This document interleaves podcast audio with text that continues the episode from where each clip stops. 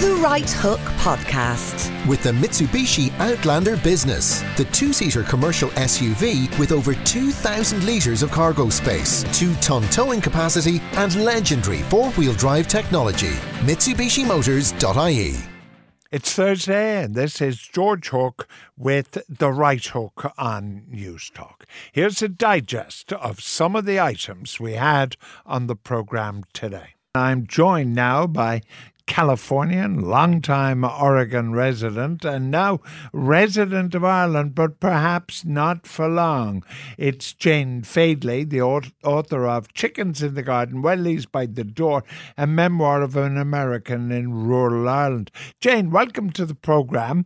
Um, a memoir of an American in rural Ireland. What brought you to rural Ireland?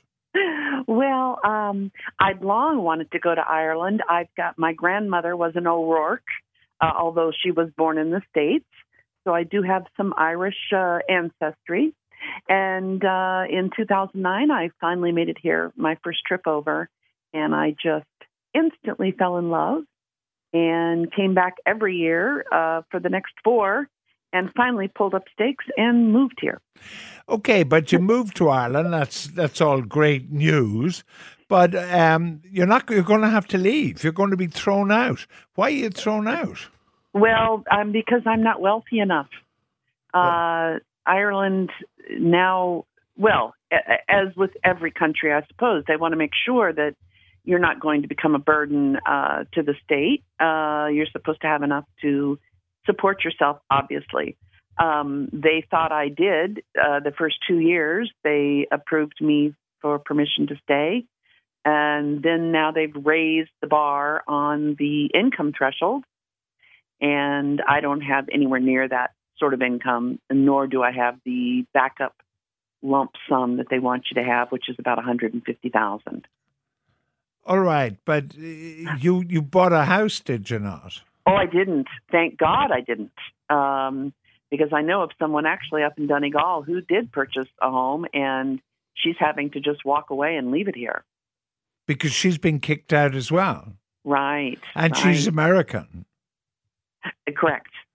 But uh, the, this thing about, I mean, about you, you came to Ireland, you fell in love, you rented a house, you wrote a book which uh, talks about your time here. Um, d- Do you have to apply for a permit every year, is it? That's that's correct. For this, the uh, situation for retired individuals such as myself um, is every 12 months you've got to apply for permission to stay. Otherwise, you're just good for 90 days. But you can but they, they said you've been here over two years, so they agreed. I, ha- I And- have. I've been here almost three years. It takes them uh, considerable time to approve your application, so which kind of buys you additional time. That's how come I've been here nearly three years. But they just give you 12 months at a time from the time they they approve you. Then you have 12 more months, and then you have to apply again to renew that permission. But uh, how uh, how much money do you have to have? I mean, how much? I, Well- I'm sorry for well, prying. Don't worry, I'm not worried about you. But how much does one have to have? okay there uh, when i moved here there was no published sum it was just that you should you know uh, be able to prove that you could support yourself and so at that time i showed proof of income and savings and how much my expenses were going to be gave them a budget essentially to show them that yes i could my, that my income quite adequately covered my expenses however they've now changed that and there is a specific income threshold of 50,000 euros annually, plus a backup sum of 150,000 euros in cash. All right, but if their worry, of course, is that if you get sick or uh, and need long-term care, Sure. that will cost a lot of money. So they want to know that you've got a, a lot of money to pay for that long-term care. Now, one of the things about your home country is the question of health insurance. Do you still carry American health insurance, for argument's sake? I do. I, I have Medicare so that, you know, if I ever needed any sort of a procedure or anything, I could I could go back to the States and uh, have that taken care of. But I have private insurance here as well. And uh, you have private insurance, and uh, but but you don't have the income to reach their threshold, is what it amounts to. Oh my goodness, no. I don't think too many of us here in County Kerry do. Well, that's really a point that uh, there'll be a lot of Irish citizens who probably mightn't have that sort of a threshold. Right. Um, Right. But but we are. I mean, you know, in the coming weeks and months and years, we're going to welcome an awful lot of these people to the people to this these shores who won't have the proverbial pot to urinate in, um, Right. who are going to be a drain on the economy from day one. Uh, we find it difficult here in the radio studio to discover why it's so difficult for you. Having said that, um, what about your action? I mean, are you are you are you fighting this? Have you got somebody pleading your case? Uh, now, uh, so it was. Uh, it's been nearly a year ago that they. What they did was they renewed my permission. They gave me an additional year, and then in my renewal letter, it clearly said the last sentence was, "You're not eligible for any further renewals." So pretty much from that point on, I've been questioning it, uh, protesting it, uh, uh, inquiring about it to, to try and figure out why if I was all right the first two times that they uh, approved me, what what's wrong with me now?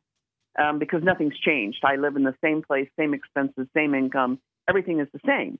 Now, p- a person such as myself are not eligible for any social welfare benefits in Ireland.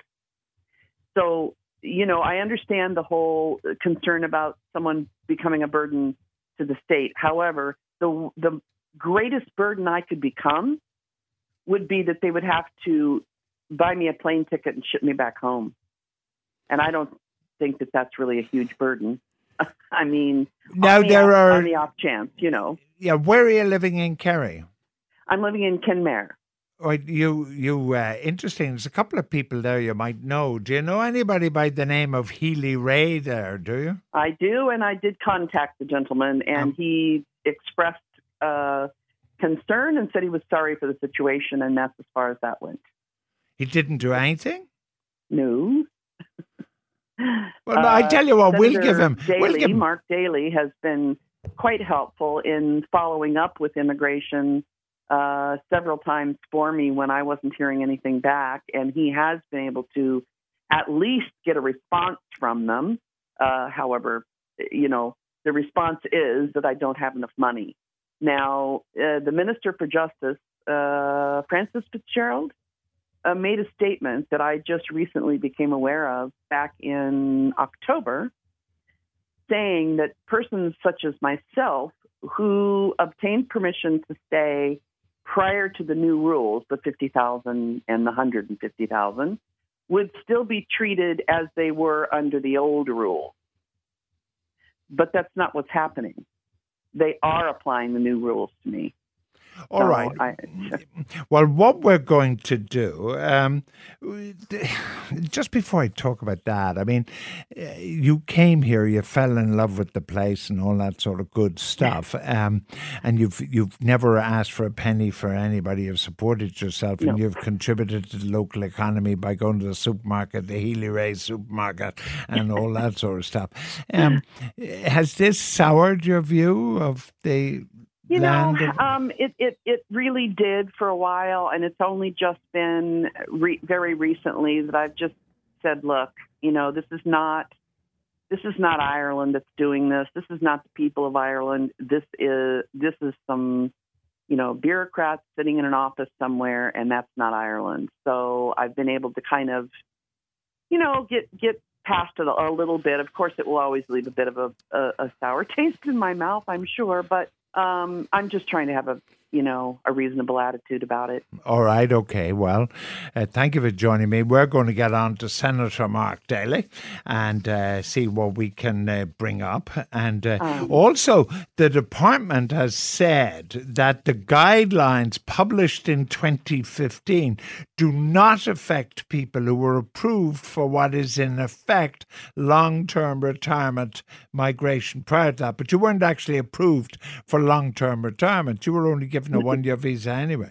That that's correct. And when I questioned that, because that's what I thought when I came here, I was applying to be a retiree, a resident in Ireland as a retired individual, and they and I was told that retirees would only be given a stamp zero, which is what you're talking about. A, a stamp zero is uh, temporary, uh, you know, 12 months at a time. Jane Fadely, there, author of Chickens in the Garden, Wellies by Door.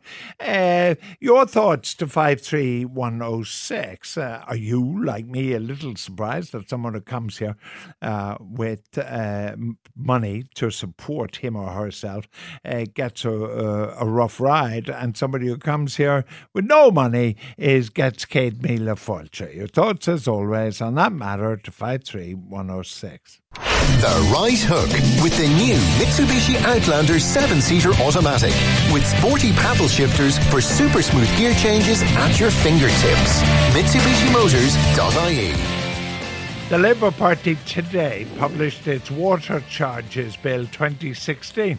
The purpose of the bill is to ensure that uh, if water charges were suspended, there should be fair treatment for people who've already paid. I'm joined by uh, Willie Penrose, Labour TD for Longford Westmeath.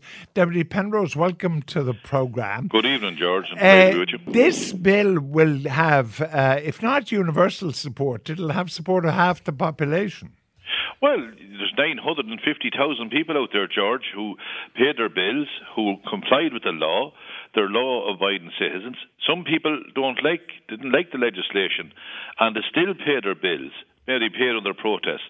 But a law is a law, and until it's changed, it remains the law of the land, and we're obliged to obey it, whether we like it or not. Some of the laws that I've that I often have to obey myself, I may not like them, but that's that's another issue.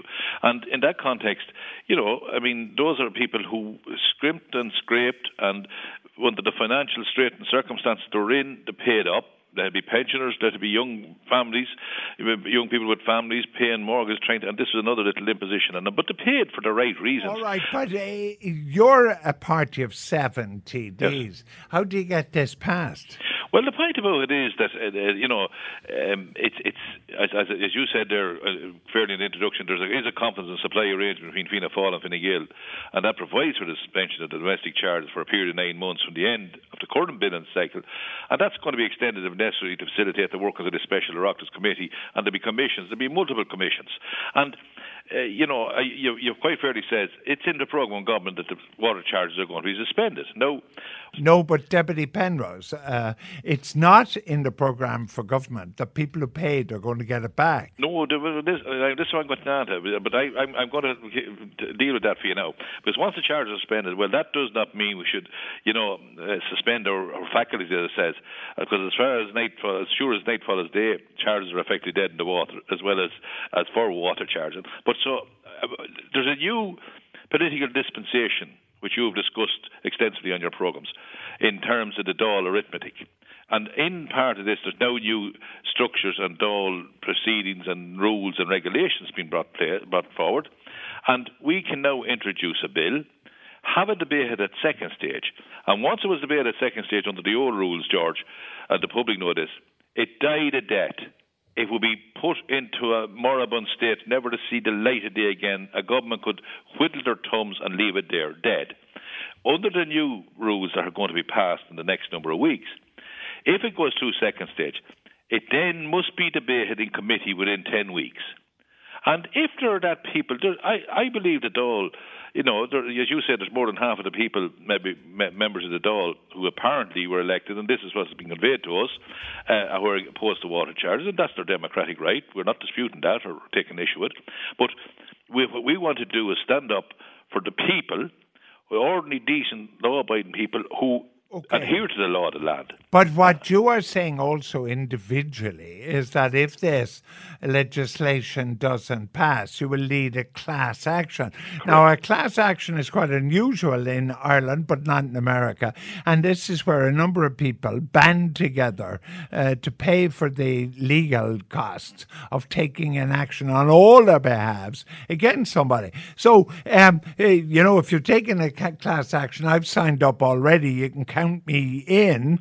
Um, and there's no doubt that of 900,000 people, a huge amount of people would support a class action. Well, that's you're you're you're, you're now arriving at the pro- where this is important, and I hope that the government sees sense and repays people on the net basis what the, what they've paid, and it's a very simple thing. But you're right. Although class charges are not, are, uh, class actions are not permitted or haven't been followed through in earlier, but I believe, and the Law Reform Commission are very strong in advocating that there would be a class actions permitted, and I believe this is a perfect way for one. If the government in nine months' time or twelve months' time or whatever length of time they want to, to, to reflect upon this by by committees and commissions and the devil knows what, and if the if if they don't repay.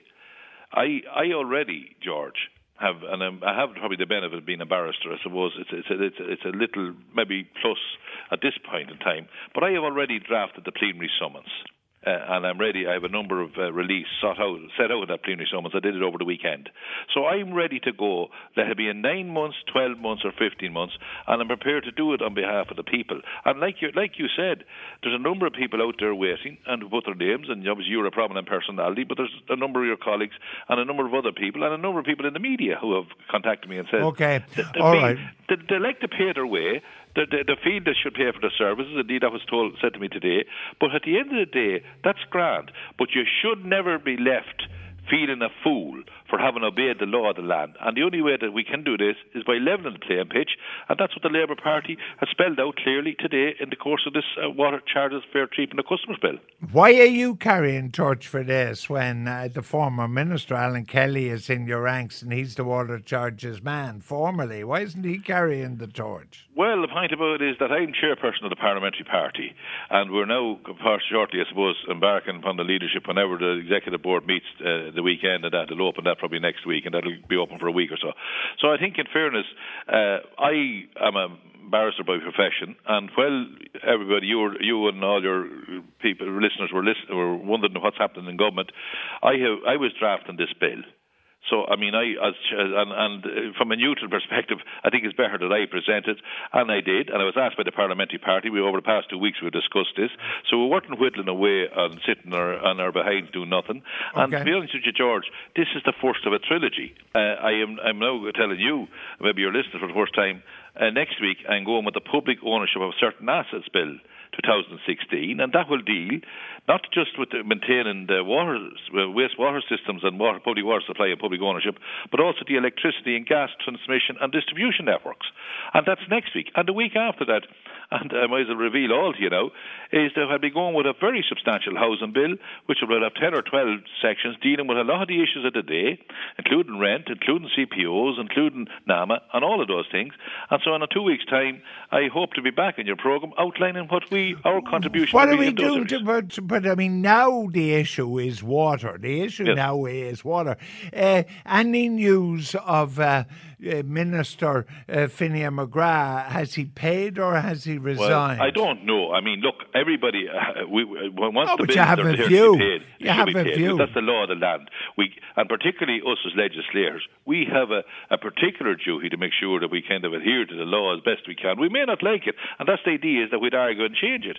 But, uh, you know, I, I, I think that, you know, I know, has, and I only read there today, that, you know, our our job is is, is simple enough. I mean, we have we should obey the laws that we are party to making, and I would urge everybody to do that, and particularly somebody who's going into government, George. And I have to say, you know, I was a bit concerned when I saw that Finian might have said that, you know, the, uh, he's he's going to seek the Attorney General's advice for advice for what? To pay a bill. You know, I mean, you can't be selective about what you wish to, what laws you wish to obey. And uh, uh, okay. is, is, that is he the first citizen of Ireland ever to go and seek the Attorney General's advice to pay what is statutory due? I'm okay. somewhat perplexed and amazed by it, and I would urge him to do so. All and right. then, if this bill is passed, sure he'll be like every other citizen. He'll have, he'll have done his right, what was right, and then he can get it back. Hopefully, okay. if this bill is passed. All right, I didn't go to the Attorney General. I went to barrister Willie Penrose, the Labour team indeed for Longford Westmeath. And uh, hopefully the new legislation Labour are bringing forward, or indeed the class action led by Deputy Penrose, will mean 900,000 of us will get a check in the post in due course. Uh, Deputy Penrose, thank you for joining me. Thank you, George. The Right Hook with the new Mitsubishi Outlander 7 seater automatic with sporty paddle shifters for super smooth gear changes at your fingertips.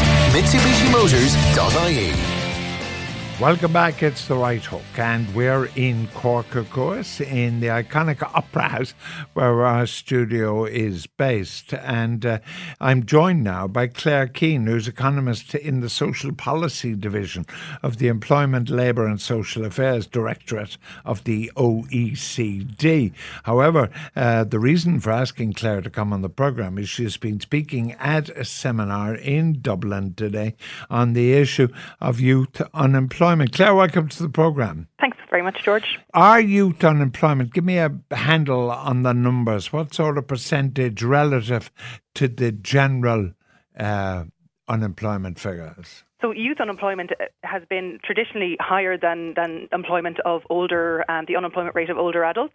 Um, but what we're actually focusing on is we're youth unemployment rate. The issue with looking just at that is that it looks solely at young people who are not working, they're unemployed, but they're seeking work. So we are focusing on what we call the NEET group. So it's the young, uh, the the proportion of young people who are not in employment, education, or training.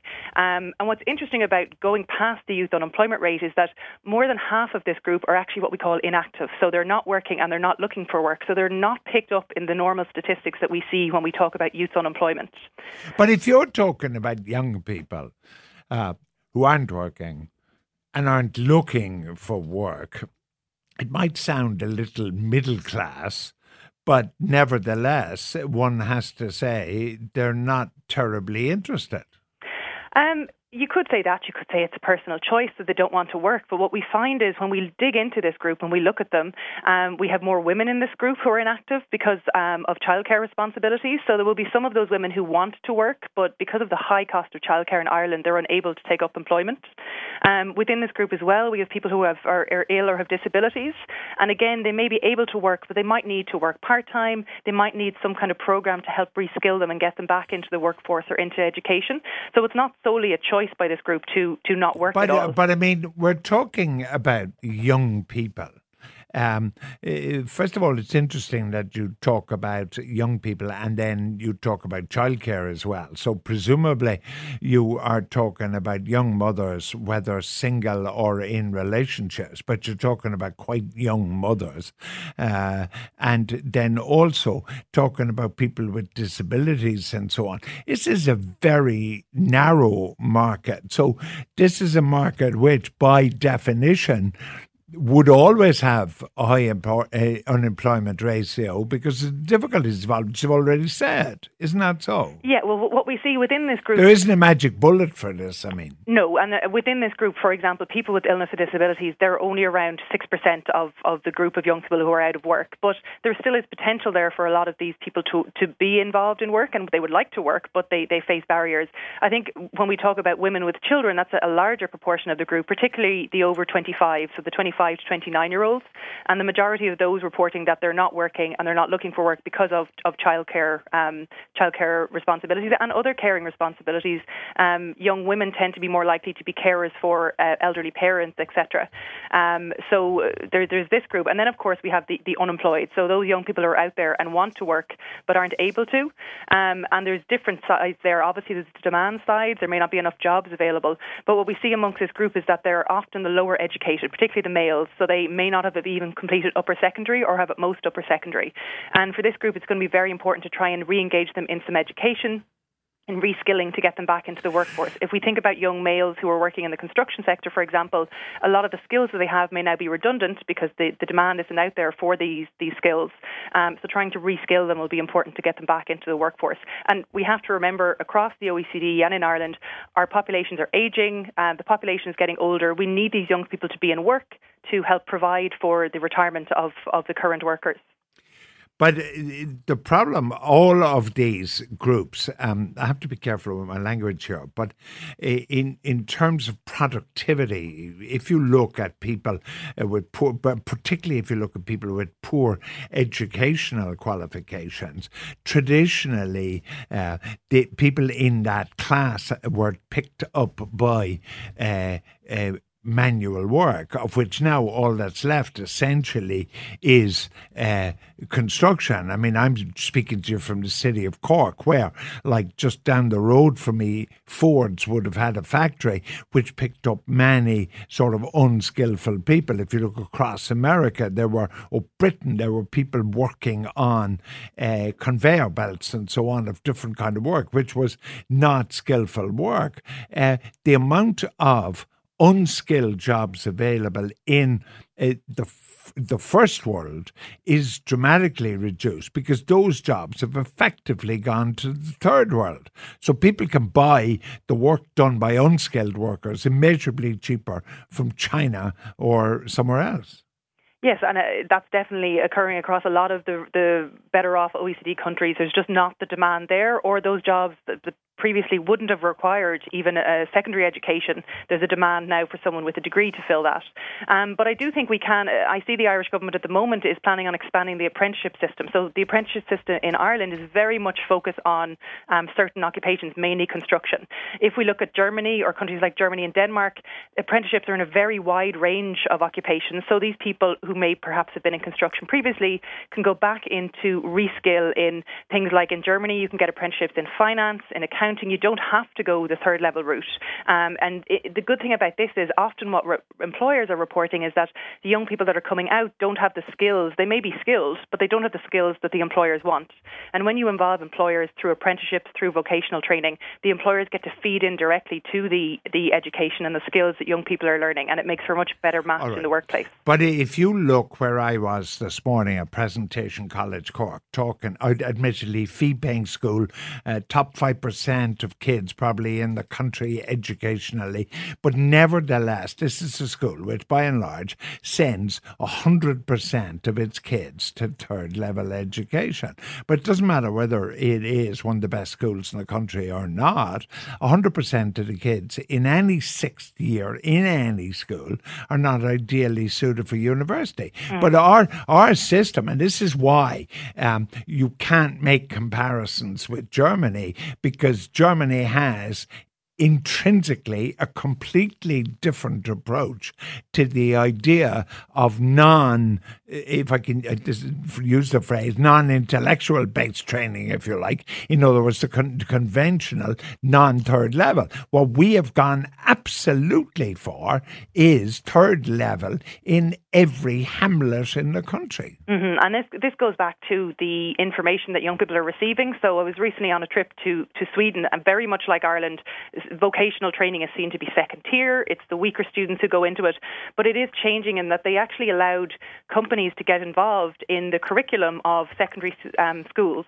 And what we've seen is that um, students who are actually quite, you know, performing quite well, once they know that there are employment prospects out there, so certain technological jobs, for example, in certain companies, um, the higher performing students are applying for these. And vocational training doesn't have the same kind of stigma that it may have in okay. Ireland. Uh, so, but, but sorry, Claire, you're so right. But if you take me again, forgive me using a personal example, but I need an electrician. I cannot get an electrician. I can get a lawyer, I can get an accountant, I can get an economist, God forbid. I can get them in droves. I cannot get an electrician. So, therefore, if you were talking to a kid today, you'd say, Kid, male or female, you should be an electrician because you'll be able to charge the earth. Because guys like Hook, who are sitting in darkness uh, with no toaster and kettle, uh, would pay any amount of money for an electrician. And this is where we've got it wrong that the idea of vocational training, and the Swedes have got, but the Swedes have got everything wrong, so don't mind them. Uh, but where they've got it wrong is to view vocational training as second rate. Mm-hmm. And a, a, large part of this comes back to research has shown that career guidance counsellors can be biased towards more academic education, and they're pushing students into this. Even students who may not want to, they may not want to go on to a three or four year course, they may feel they're more practically minded and want to engage in the the workforce. And I think that's what's very important. So in other countries, with some sometimes they actually link up the secondary schools with the public employment service, and they explain to them that there are jobs out there. They you know they know the salaries that they can face. We need to ensure that the kids, particularly the kids, what we see is NEET rates are higher when um, their parents are low educated or their parents aren't working themselves. So their parents may not be able to give them the guidance they need, and these children rely a lot more on guidance in schools than better off children whose parents can guide them. So we need to ensure that there is this link that career guidance counsellors like that are able to say, look, if you go into vocational training, these are the kind of salaries that you can get. You know, you can work at the same time if you want to have some income, and maybe you don't want to go on to university. So rather than dropping out entirely, um, they move into to this area, and it's going to take a mind, you know, it, a mind shift is needed. Um, and as I said, the government has announced plans for rolling out apprenticeships into 25 different occupations. And I do think it will take time, but that it can over time become more popular if we have the right feedback from employers, even employers going into schools and explaining prospects that are out there, so that young people feel that they are equipped with the you know the knowledge that they need, okay. and that vocational training isn't seen to be you know just what you do when you failed at something else, basically. All right, thank you so much, Claire Keane, economist at the Social Policy Division uh, in the OECD. It's the right hook with George Hooker. Thoughts to five three. 106 Casto Sand. The right hook with the new Mitsubishi Outlander 7 seater automatic with sporty paddle shifters for super smooth gear changes at your fingertips. MitsubishiMotors.ie well, I'm joined now from uh, Maryland by Mary Davis, who has just been appointed the Global Chief Executive for Special Olympics. This is an extraordinary appointment for an Irish person because, of course, in the history of Special Olympics, it has always been uh, an, an American preserve. Mary, welcome to the programme. Thank you, George. Thank and you congratulations. We're very proud of you. Thank you indeed. Yeah, I feel very honoured and humbled indeed to have this position as chief executive, and I look forward to trying to make a difference over the next number of years that I'll be in the in the position. Now, the fact that uh, we're talking to you in Maryland, uh, it, does that mean you're already at the, on the job? Yes, I am, George. I was actually um, acting chief executive since October last year. So that was six months, and then I was appointed yesterday as the full time chief executive. Um, I am correct in saying it's been a, an American preserve up to this point. Is that right? Yes, yeah, that is correct, uh, George. Yeah, all of the CEOs has been have been from the US before, so um, so it's good to have uh, somebody from another country, and I think it reflects the global nature of Special Olympics now because it exists in over 170 countries with uh, 5.3 million athletes participating year round in the program. So I think it's a good reflection of the global nature of the organisation. Well, of course, uh, it's really well known Ireland from that uh, from the extraordinary event we had here in Ireland. The way it, towns were were involved in hosting people, the incredible volunteerism, uh, the likes of which I think, to be honest, we we hadn't seen before. Uh, uh, the the wonderful night in Park. I mean, this this is an extraordinary uh, organization because, of course, it brings together in an athletic endeavor uh, people with special needs, which you know we don't have to go back too many decades where people with special needs would simply have never imagined that they could take part in organized sport.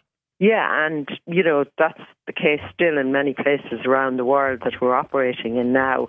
And I, I see very much my job as to take the model and what has been created in Ireland and really bring that that message worldwide.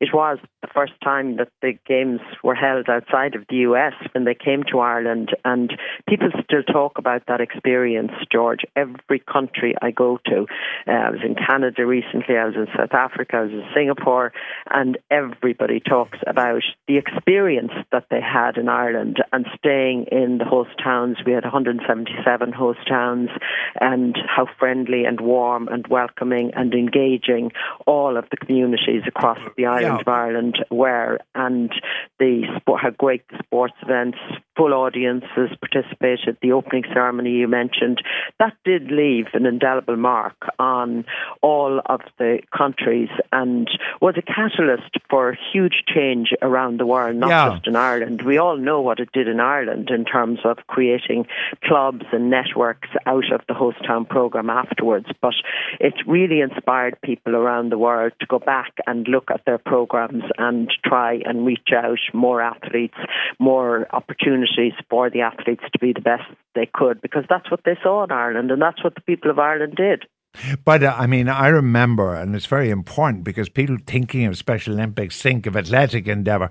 I remember going to the RDS and where there was like a dental setup where you had a bunch of, of dentists, volunteer dentists, and huge number of these young people were coming and presenting with dental problems, and suddenly they were getting treatment for more, for maybe the first time in their lives. So what we were seeing with Special Olympics was was a reaching out towards. Like we're very lucky in Ireland, I think it's fair to say, as a first ranked nation, um, where we have the, the the finance, we have the support, those things for special needs. But when you go to countries, uh, more third world countries, where people with special needs are left behind. Like I, I go to um, Romania a lot, where the relics of the Ceausescu regime uh, still exist in those camps, and these are people with special needs that have essentially not been looked after. What Special Olympics is doing is extraordinary, and like you have our congratulations. It's great to have a voice in the corridors of power uh, in Special Olympics in the USA. Uh, just listening to you there, um, it looks as if your uh, frequent flyer miles are going to be uh, pretty uh, big in this job. And I hope it's a great job. And of course, continuing on the extraordinary work of Eunice Kennedy, who had the foresight and the vision to start Special Olympics. Absolutely. Well, thank you very much, uh, George, for that. Um, Thank you so much for joining me. Newly appointed Global Chief Executive at Special Olympics, Ireland's own Mary Davis. The Right Hook with the new Mitsubishi Outlander 7 seater automatic with sporty paddle shifters for super smooth gear changes at your fingertips. MitsubishiMotors.ie. Shane Coleman is in the Newstalk studio. He joins me now. Shane, more information on the programme for government referenda by the uh, the quadruple. Apparently, is that so? referendums by the quadruple, George, to be pedantic. Um, apparently, the plural of referendums is actually referendums, not referenda. No, you can be as pedantic as you like. The referen- the plural of referendum is referenda. It's not, I'm afraid. It's referendums, but uh, it's uh, we we we'll agree to disagree on that. But uh, it is referendums. Uh, I checked this out before I, I came in. But anyway, yes, ref- Check out what they're doing. Yeah, uh, four referendums uh, being promised, and we'll probably have one as well on the on the Eighth Amendment once this uh, Citizens Convention or whatever it's called uh, sit. Uh, the the four are um, in relation to one is in relation to a clause in the Constitution which refers to a woman's life within the home. The other second is about the removal of blasphemy. The other is a very technical issue about the Universal Patent Court, which I, I don't think we need to get into a lot of detail, but it's basically allowing for a local division of a patent, an EU patent court to be established in Ireland. It needs a referendum because it involves a limited transfer of jurisdiction from the But Irish uh, hold a while. Let's go back here. They're going to bring in four referendums. The blasphemy law is barely in. It is, and I heard you saying that at the start of the program. But see, the problem with the 2009 blasphemy law is it was heavily influenced by the fact, uh, and the minister's hands at the time were tied uh, because there is a reference to blasphemy in the constitution, and pretty much nobody thinks there is a case for blasphemy being in the constitution anymore. Uh, there hasn't been a conviction for blasphemy in Ireland since 1855. All right, okay, we're tidying up the Constitution. All right, so we're going to spend 40 million tidying up the Constitution. Well, no, that's, What's that's a different matter. That's a different matter as to whether or not. Uh, What about the woman's place in the home? That's far more important. Well, this is Article 41.2 of the Constitution. It prioritises a woman's domestic role. It basically reads, George, the state recognises that by her life within the home, woman gives to the state a support without which the common good cannot be achieved. But that's that's correct. Like, that is very meaningful. And increasingly, we are not recognizing the role of the mother in the home. Okay. In fact, in fact, women in the home are actually being denigrated. Why aren't they out working? Yeah, uh, well, just just to, I, I- I'll get to that in a second. Just to finish it off, it also says the state shall endeavour to ensure that mothers shall not be obliged by economic necessity to engage in labour to the neglect of their duties in the home. Now, there's two views on this. One is the view uh, as put forward by the Labour Party, for example, earlier this year, where they said this is offensive, it's uh, outdated, it's uh, anachronistic.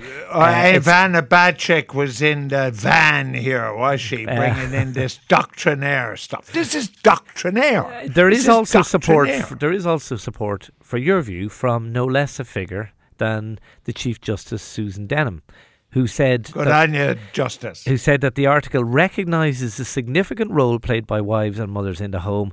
It does not exclude women and mothers from other roles. The work is recognised because it has immense benefit for society. Now, some scholars, legal scholars, George, saying that's a very generous interpretation of the legislation. This is the Chief Justice. Hmm, yeah, This isn't some rookie lawyer. No, true, it isn't. And she No, is. but a- hold on a minute. Let's get back to this, right? Let's get back to this Constitution. One, it says quite rightly the role of the woman in the home should be recognised. And increasingly, like so many ideas, the neoliberals like want no uh, opposition whatsoever to their new ideas, the new world that they have for us. Uh, what was that woman who wrote a book about the new world? Something Carson or something was her name. What was her name? oh God, you have me, George. Uh, anyway, sure. come back. Right. So, anyway, the new world is, I don't want to be part of it. I'm glad I won't be around. Right. So, one, it recognises the work. And there isn't a person listening to this programme who doesn't say that women in the home uh, make a huge contribution uh, to the state.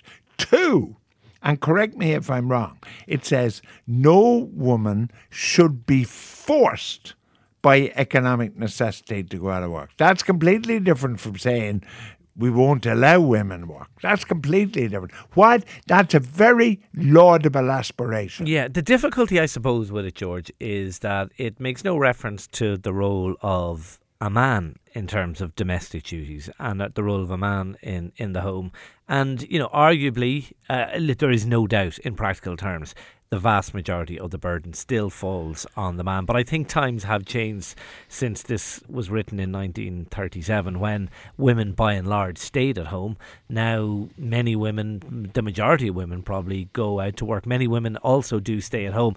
But you also do now have men staying at home uh, as well, uh, much less so, uh, uh, admittedly. And I don't know, some of the language does appear anachronistic. Whether or not it is worth having a referendum, and to go back to your early point about spending several million euros uh, on it, uh, I'm not so sure. Um, this t- it strikes me this would have been a better one to attach to the same-sex marriage referendum than that Okay, ludicrous one Steve- on under 16s for um, Correct, President. Yeah. Uh, under eight- under 21. Steve, I agree with. You could say that instead of woman, you could put in the word person, but you would still be valuing people in the home. Well, I, I think if you did that, I don't see how anyone would have a difficulty.